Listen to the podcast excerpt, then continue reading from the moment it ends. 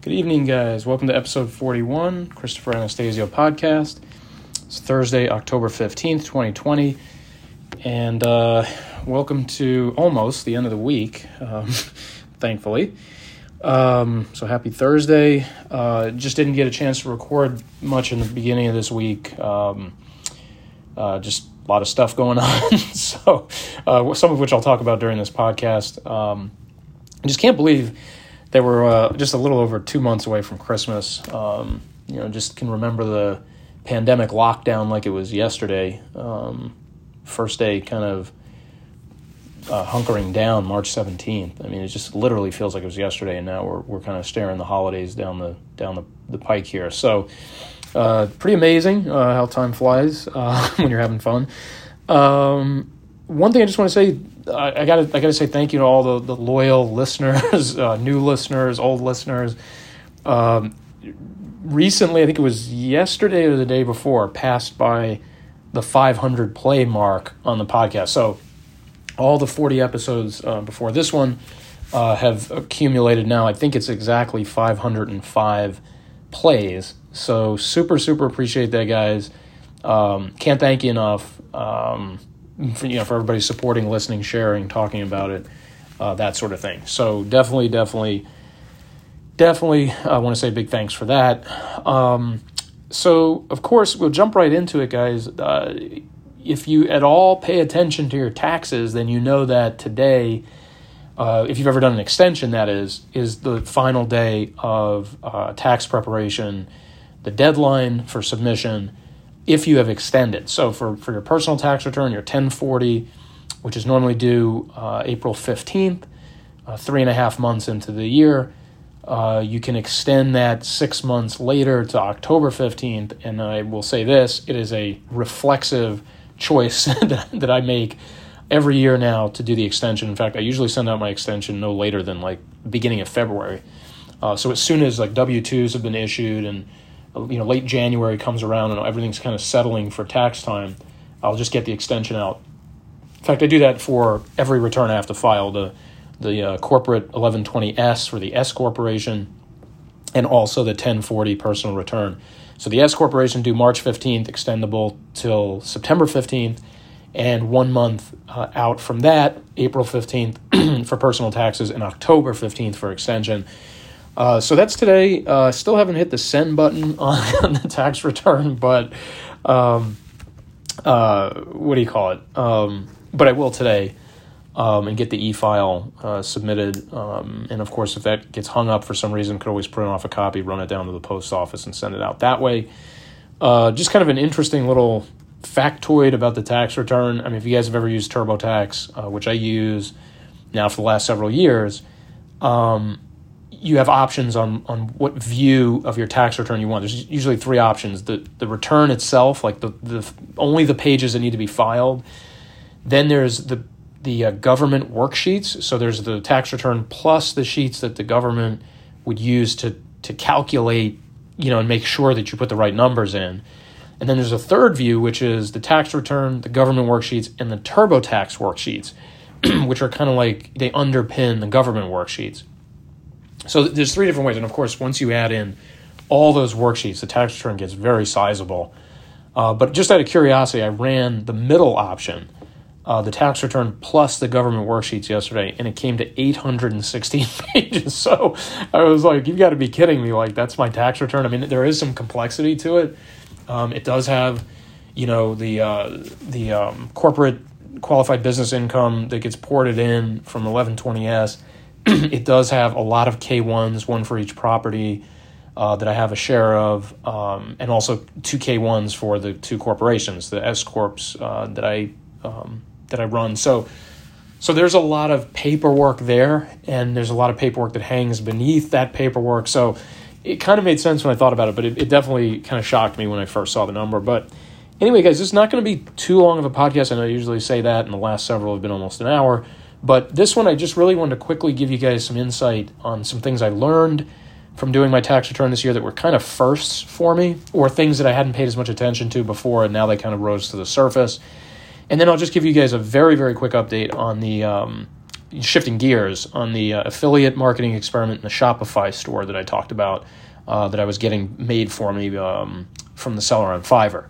But that'll be kind of a, an epilogue to this to this podcast. So, so here's the takeaway, guys, from me doing this tax return. Okay, uh, and you'll understand what I mean by this in a second. But if you own rental real estate or you plan to own rental real estate, plan to never, ever, ever, ever sell it. Okay, please don't sell it.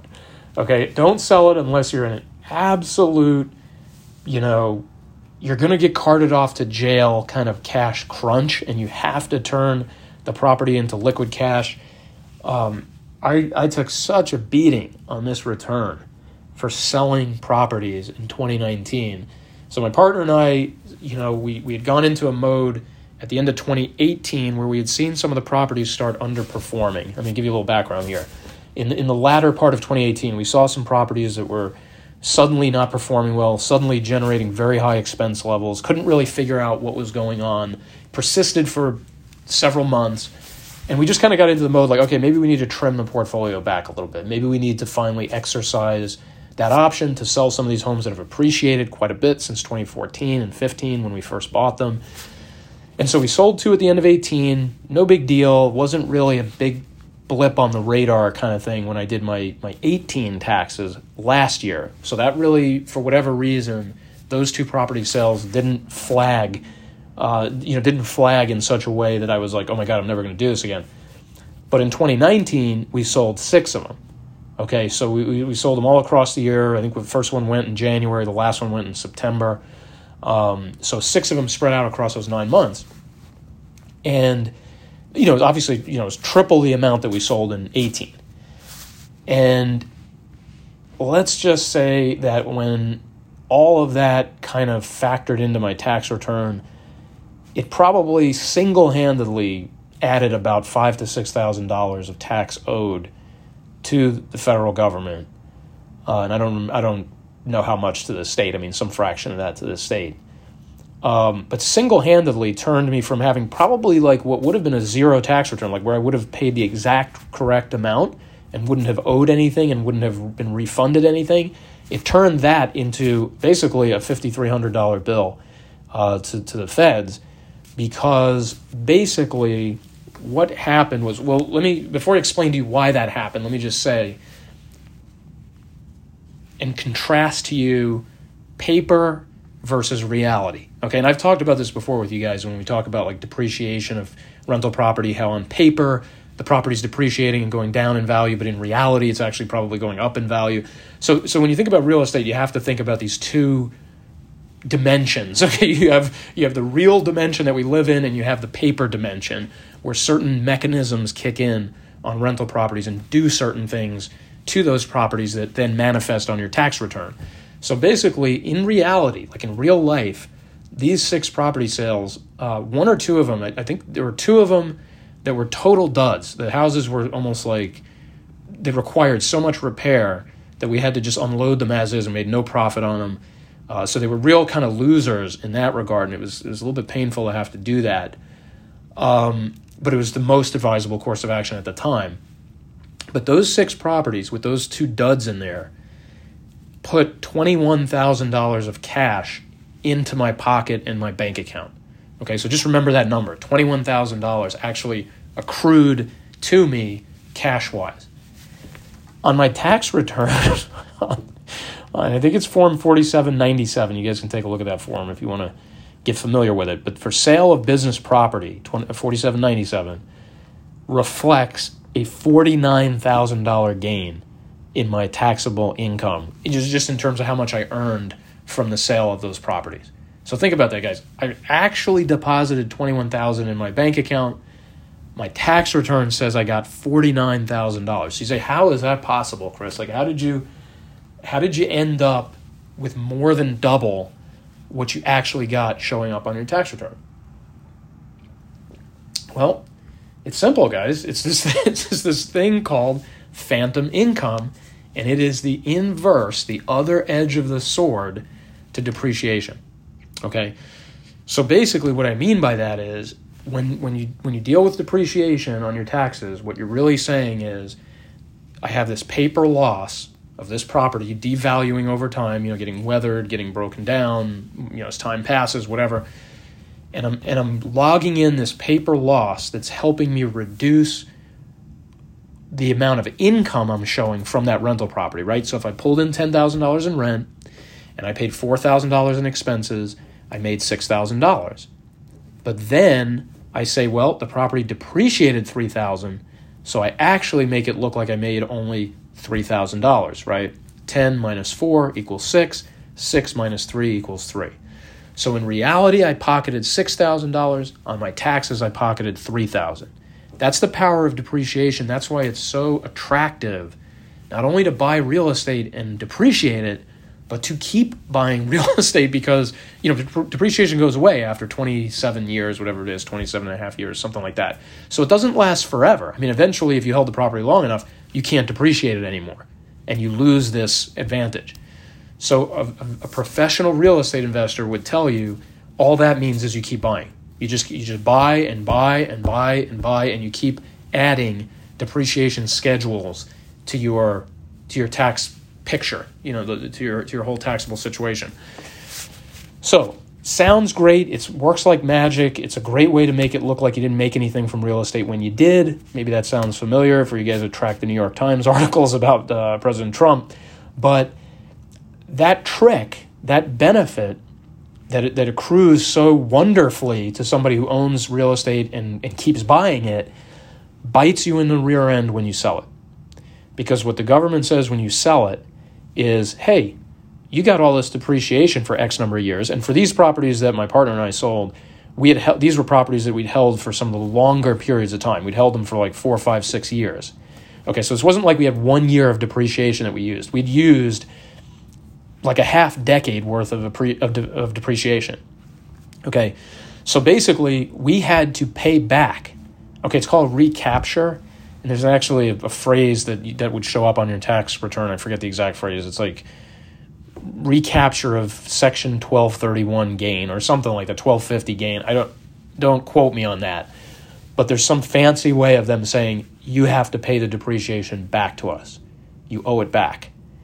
And it's often referred to in real estate jargon as phantom income because it was never real on either side of the ledger. You know, it wasn't real when you took it as a benefit and canceled out rental income with it, and it's not real when you have to pay it back because you never felt like you actually got it. And that's why when I looked at these numbers and I said, "Wait, my bank account says 21,000, why does the tax return say 49,000?"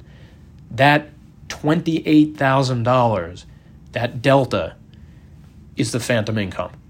And so that killed me. That was, you know, I mean, obviously, uh, you know, could be worse. I mean, five thousand dollars owed to the feds. I, I, have seen worse than that, uh, unfortunately, in my in my recent past of filing tax returns. But uh, this was particularly painful simply because it's an unforced error, in my opinion. Now, I think my partner agrees with me. We look back on it, we're like, yeah, we shouldn't have done that. Uh, we didn't really need to do that. We did it more experimentally, and now we're paying a price for it, kind of thing. So you live and you learn but I definitely think it was something that didn't need to happen. It didn't really benefit me anywhere near the benefit that would have continued to accrue to me if I held the properties. If I still had them as, you know, own my share of them, my partner owned his share of them, we would still be benefiting rental wise, tax deduction wise, from the expenses and so forth. But we've we've lost that. We pocketed some cash, and now we have to pay back all this depreciation. So, just kind of wanted to point that out to you guys. Um, when you buy rental real estate and you're really being serious about it, there's really no reason to sell it. There just aren't going to be many reasons that come along that justify selling it. It's better to hold it, even if it's losing some money for you, because it's going to then hurt, help you. Excuse me, if you're losing money on a rental property, it's going to help you on your tax return and you can leverage against it and you can borrow and buy more and the whole thing. Um, but you know selling it and then having to pay back the depreciation that that exceeds what you probably put in your pocket it just it's rarely going to be justifiable. So wanted to share that nugget with you guys. A couple other quick things before we move on to the the update on the other stuff. Um, these are sort of footnotes that kind of I took away from doing this tax return this year but Um, you know, so any investment interest you have, like if you have loans, if you have interest you're paying back that was used on on uh, debt that you put towards an investment, uh, you can write that interest off, but you can write it off in an itemized deduction sort of way, so like a Schedule A, you know, kind of methodology where instead of taking the standard deduction, you start adding up all these other. Um, you know all these other expenses that you had and then seeing if those exceed the standard deduction. Uh, and similar to that the investment interest uh, that you may have paid theoretically could cancel out capital gain. So i was kind of hoping that would happen. I had some investment interest expenses that i thought would cancel out some of that 49000 but unfortunately due to other factors on my tax return and the recent tax cuts and jobs act that president trump passed in 2017 that Congress passed from President Trump, um, it took away some of the teeth behind those kinds of cancellations where investment interest cancels capital gain and weakened that. And so, unfortunately, I've got years now of um, at least over the last four or five years of investment interest that's a, that's piled up to like I think it's like between twenty and thirty thousand dollars that I can't use. It's just piling up year after year, and I cannot use it to cancel capital gain. This was the first year that I think it would have come in handy to cancel out this capital gain that I just mentioned to you guys, this phantom $49,000 that I show on the tax return, but I couldn't use any of it. So it just didn't it just didn't help me. I mean, I, not necessarily I couldn't use it. I think it was applied to it or TurboTax ran it as like an you know to see if it would help me. But because like I said because the totality of my tax return wasn't wasn't optimized to take this kind of deduction because I have other factors going on, other situations. You know, every tax return is a snowflake. There, you can't you can't find similarities between even two of them. Um, it just meant that this wasn't an advantageous deduction for me. I could not take the benefit of it, if that makes sense. So, and it doesn't make hundred percent sense to me. So, um, you know, I'm living living this stuff. So so I think um, I just kind of wanted to point that out to you guys that you know you, you'll hear things like, "Oh, if you have investment interest, you can cancel capital gain." Yeah, but you know, there's 25 qualifiers to that. Like you have to really, when you're talking about taxes, it's so hard to just make guesstimation type projection. I mean, it's almost like you have to sit down and do the entire tax return to really know the answer. And this was an example of that where theoretically I should have been able to get this benefit, lower this capital gain that was going to reflect uh, all the depreciation recapture, but it didn't help me at all. Didn't move the needle. So that was a little disappointing there. Um, the other thing I just want to point out to you guys, almost a huge blunder that I was about to make on this tax return. And I got to say, guys, if you do your taxes on TurboTax, buy the live help. Okay, I mean, I know, you know if you've done it on TurboTax and you've not bought the live help, you probably look at it like, yeah, this is worthless. I mean, they're really not going to help me that much. I probably use the live help somewhere between three to 10 times on every tax return the last few years. I mean, I'm calling them and chatting with them all the time uh, because they're, they're so responsive. And, you know, like when you, I mean, let's put it this way today, they're not going to be responsive because everybody's filing their tax return today. So if you tried to get them on the phone today, it's going to take a couple hours. But like any day before today, or maybe the day before today, day before yesterday, excuse me, um, you know, you're going to get them on the phone within a few minutes. Okay, that's my experience, at least this year. I don't think I waited more than two minutes on any call that I made to them. Um, you can share screens with them, and only the TurboTax screen. It's not like you're sharing your entire computer with them. But you can share your tax return with them in terms of the input screens. I don't think they're allowed to see the final product because it has all kinds of information on it that maybe they're not allowed to see. Something like that I remember one of them telling me. But the point is, they can see the input that you're putting into the return and all those those data entry screens, and they can walk through it with you. And so what basically happened was, I, I was in a situation where I was looking at the tax that I was that I was owing at the top of the screen, and it was way higher than I thought it should be. I mean, it was like some ungodly number, and um, you know, I was like, I think there's something wrong here. Like, like I there's there's a deduction I know I should be taking or, or getting at this point, and I'm not seeing it. And that was the Section 199A deduction, which is the, again, from the Tax Cuts and Jobs Act of 2017. That was the, the provision in the tax code that said if you have a small business or rental property that you're getting income from, you can take 20% of what you made and deduct that from your taxes. So, for example, if you had a small business and or rental property and you took in a hundred grand, okay, of qualified business income from those pursuits, you could take a $20,000 tax deduction, right? 20% of 100,000. You now have a, another $20,000 tax deduction. I mean, that's enormous.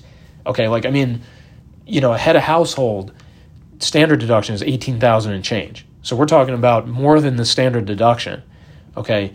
So I mean, one of the things that in that Tax Cuts and Jobs Act, which by the way was anemic towards middle class people. I mean, it barely helped anybody. I don't care what anybody says. Uh, if you're just straight middle class with a W two, you you know maybe you got a thousand bucks back a year. I mean, hundred bucks a month. I mean, just nothing that moved the needle. But if you have a small business and or rental property, it was a boon. It was an absolute boon because because it, it, it did things like this. It did this this twenty percent tax deduction uh, for qualified business income. That I mean, I mean, just slices down your taxable income. You know, I don't care. You know what size small business you are, that you're going to feel that, and that's going to feel pretty good when you can deduct 20% of what you brought in. So, anyway, I so on your so on a K1, okay, K1s are issued like I said from corporations, rental properties. They basically are reporting income that that came to you that's not on a W2. You know, that would not be considered wages. So you get that K1 and I think it's well, it depends on what kind of K1. There's K1s for rental property, there's K1s for corporations. They look a little bit different in terms of which boxes are on there and how many boxes. But in that bottom right corner, and I think it's like box 20 on, on rental property, or maybe it's box 20 on corporations, something like that. It's in the 20s. That box has a, a letter code that when you go down into the worksheet below it, that letter code tells you, hey, here's how much money Chris Anastasio made from this rental property or from this corporation, and this is the amount he can deduct as qualified business income for the Section 199A 20% deduction. So it's a box down there. It doesn't have a number in it. it has a, has a letter code that you then have to go reference the letter code and come up with the number from there. And I was skipping that. I was going through these K1s. I mean, I had, you know, like 60 something K1s to put in. I was just ripping through them real fast and I forgot to pay attention to that box, and I was not taking the Section 199A deduction. So TurboTax Live, I call them up. I'm like, hey, something's wrong here. Like I'm, I'm owing all this tax. I don't understand why. I think there's something I forgot to do. And the lady that I spoke to, CPA based in New York, um, she kind of walked me through this, and she was like, and, and I mean, I kind of suggested to her, I was like, hey, where's my 20% QBI deduction? So we went and looked at it, and she was like, yeah, you didn't enter any of these box 20, whatever box it is. You didn't enter any of these box 20 values. You got to go back through all your K1s, take that take the credit, you know, that comes with that uh, you know, with that with that income that you received and gets you that 20% deduction. You got to do it for every one of them. So, of course, wasn't looking forward to the 3 hours of work that that entailed, but was very much looking forward to getting that deduction. And of course, when I did that, it literally chopped thousands of dollars off the tax that I owed. I mean, it, it reduced my tax bill by like 33%, you know, literally. So uh, it, it's just something, guys, if you if you have a small business, if you have rental property, don't forget to take your 199A deduction. It's kind of easy to miss because, like I said, on the K1, it's not a number, it's a letter. So you got to find that letter, go to that supplemental sheet, and then the numbers are down there. Okay, so just kind of want to point that out to you guys. So we're at the 25 minute mark. This is perfect. Uh, just going to wrap up real quick, guys. No real update on my affiliate marketing uh, experiment. I just haven't had the time to go into Google Ads and sit there and load in the ads that the copywriter made for me uh, to now run against those landing pages uh, that, that were made for me. Um, I, I, I, hope to do it in the next couple days. I mean, you know, I don't know if there's something psychological going on where I'm like afraid to see if this doesn't work or whatever, but the bottom line is I should by next week be able to say on one of these podcast episodes that the Google ads are running for the affiliate landing pages. So, uh, so really just no no movement there, guys. Uh, the Shopify store, I think uh, one or two episodes back, told you guys that I'd run across an incredibly talented uh, Shopify developer based in Indonesia on Fiverr making, you know, full, you know, you know, all the bells and whistles type Shopify stores for 150 bucks. I mean, just some ungodly low number. I mean, I, I just feel guilty paying only that amount of money for what she created uh, for the Shopify store. But the bottom line is, I got the store delivered to me uh, yesterday, and it was incredible. I mean, I, I, I, can't wait to show it to you guys. Now, we're, my VA and I are making some tweaks to it. Uh, there's some things in the descriptions. We just have some some typos, a couple uh, word choice things that have to be changed. You know, and, and it's to be expected. I mean, you know, she's she speaks fluent English according to her Fiverr profile, but I mean, she's in another country and different cultural uh, um, uh, frameworks there. So she she really came super close to writing the stuff on the site the way I would have written it. In fact, I think she wrote it better because she understands what converts on Shopify stores and I don't. Um, but there was just some mechanical stuff that we need to clean up there. Uh, you know, it wasn't even a blip on the radar. Didn't even care that we needed to do that. The store was just incredibly well crafted um, and visually appealing. So eventually, guys, what I'm going to do is I'm going to post it on the Facebook page, uh, Christopher Anastasio LLC, and you guys can take a look at it. I mean, you just be like, okay, yeah, I want one too, you know, and and and I'll I'll put her username up there as well, uh, so you guys can see who did it, and you can always order your own store if you're interested in trying this. But anyway, so at this point, the store is done. We're in a very minor level of cleanup mode on that, VA and I. Tomorrow at 10 o'clock, I have my second call with the, um, with the ad agency in Thailand that runs Facebook ads, Google ads, you know, puts creatives together to, to make those ads. And I mean, I'm definitely going to be signing up with, with, with that agency. Um, I've, I've made the decision to go with them and give them a block of time to see how you know give them like six months to see if they can generate traffic and convert uh, you know give or take i mean we have to kind of see how it goes uh, so, you know kind of check the data along the way but got a got a follow-up call with them tomorrow at 10 o'clock in the morning that's probably where we will f- sort of finalize and formalize the way ahead and i expect them to be on board by 1 november i mean you know sign the contract you know turn over the store to them the whole thing um, and really just in time for the holiday season in fact you could argue that I'm probably a little bit behind because this year the holiday season kind of started in September almost with the coronavirus pandemic, people being locked down, people looking forward to the holidays. I mean, there's all kinds of data out there. If you go over to Pinterest and you look at Pinterest alone, uh, people doing holiday searches, pinning stuff, taking ideas off Pinterest for the holidays. And this was going on in like the late summer. I mean, so people are itching for some kind of uh, positivity from from the whole lockdown, the pandemic, etc. So, bottom line is, I really should have been getting the store ready for the holidays like two months ago, you know, or, or at least a month ago.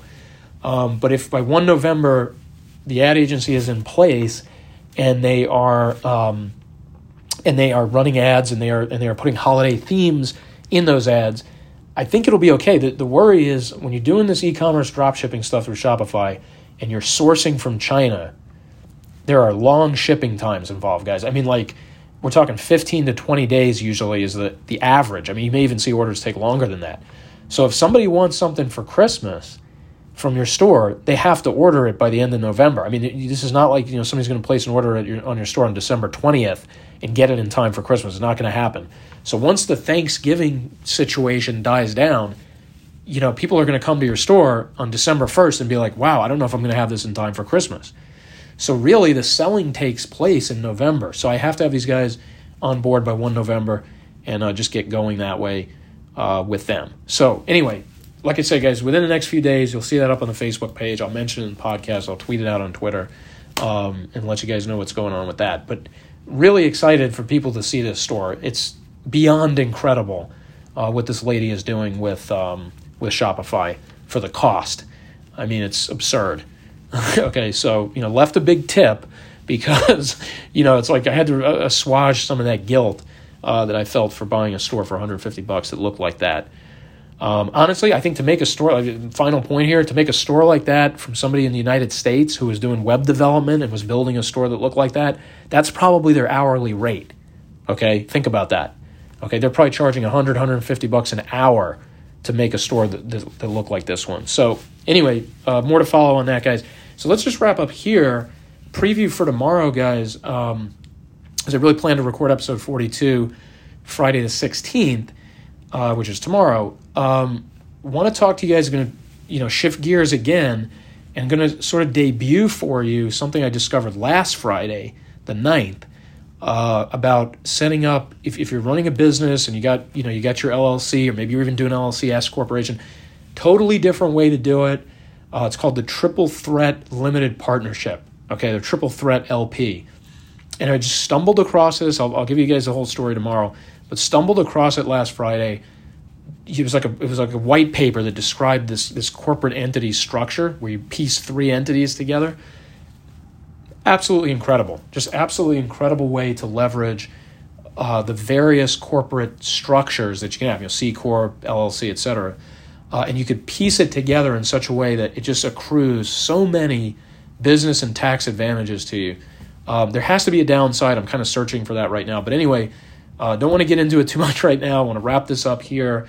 Um, but if you guys are interested in, in like corporations and entities and how you use them to lower your taxes and kind of set your business up uh, in a most advantageous way, you definitely want to listen to episode 42 because I'm gonna I'm gonna actually have the white paper in front of me.